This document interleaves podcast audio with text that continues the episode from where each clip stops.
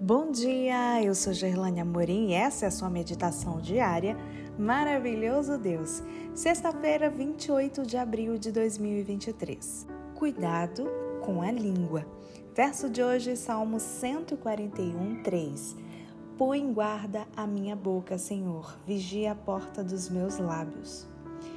Quando eu era um jovem pastor e trabalhava na região que hoje é o Mato Grosso do Sul, várias vezes passei por uma estrada de chão batido e vi uma placa de metal fixada no alto de uma árvore à entrada de um sítio.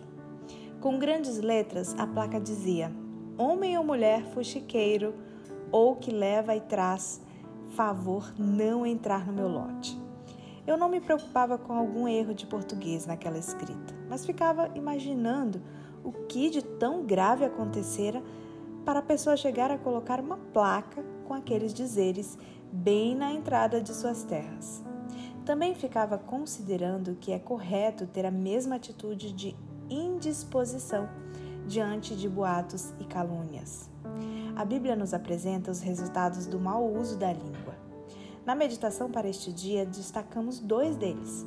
De acordo com Provérbios, uma das atitudes que Deus mais detesta é quando alguém semeia discórdia entre irmãos. Abominável para ele é alguém usar sua língua para separar as pessoas.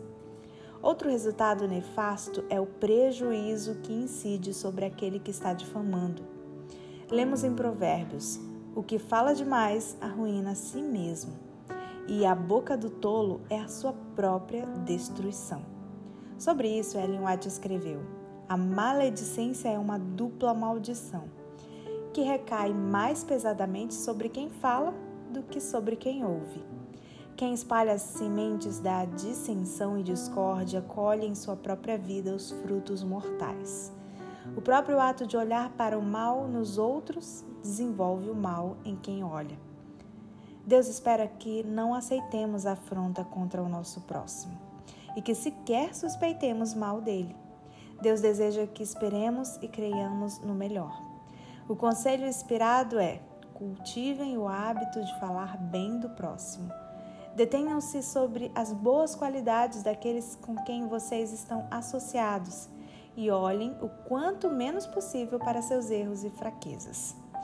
Quando tentados a se queixarem do que alguém disse ou fez, louvem alguma coisa na vida ou caráter dessa pessoa. Hoje você pode contar com a ajuda de Deus nessa área de sua vida. Peça que Ele o ajude a guardar sua boca e a vigiar a porta de seus lábios. Se você quiser ver mais conteúdos ou me seguir lá no Instagram, vou te esperar por lá. É arroba Gerlane Amorim. No Instagram, Gerlane Amorim. Um bom dia para você e até amanhã.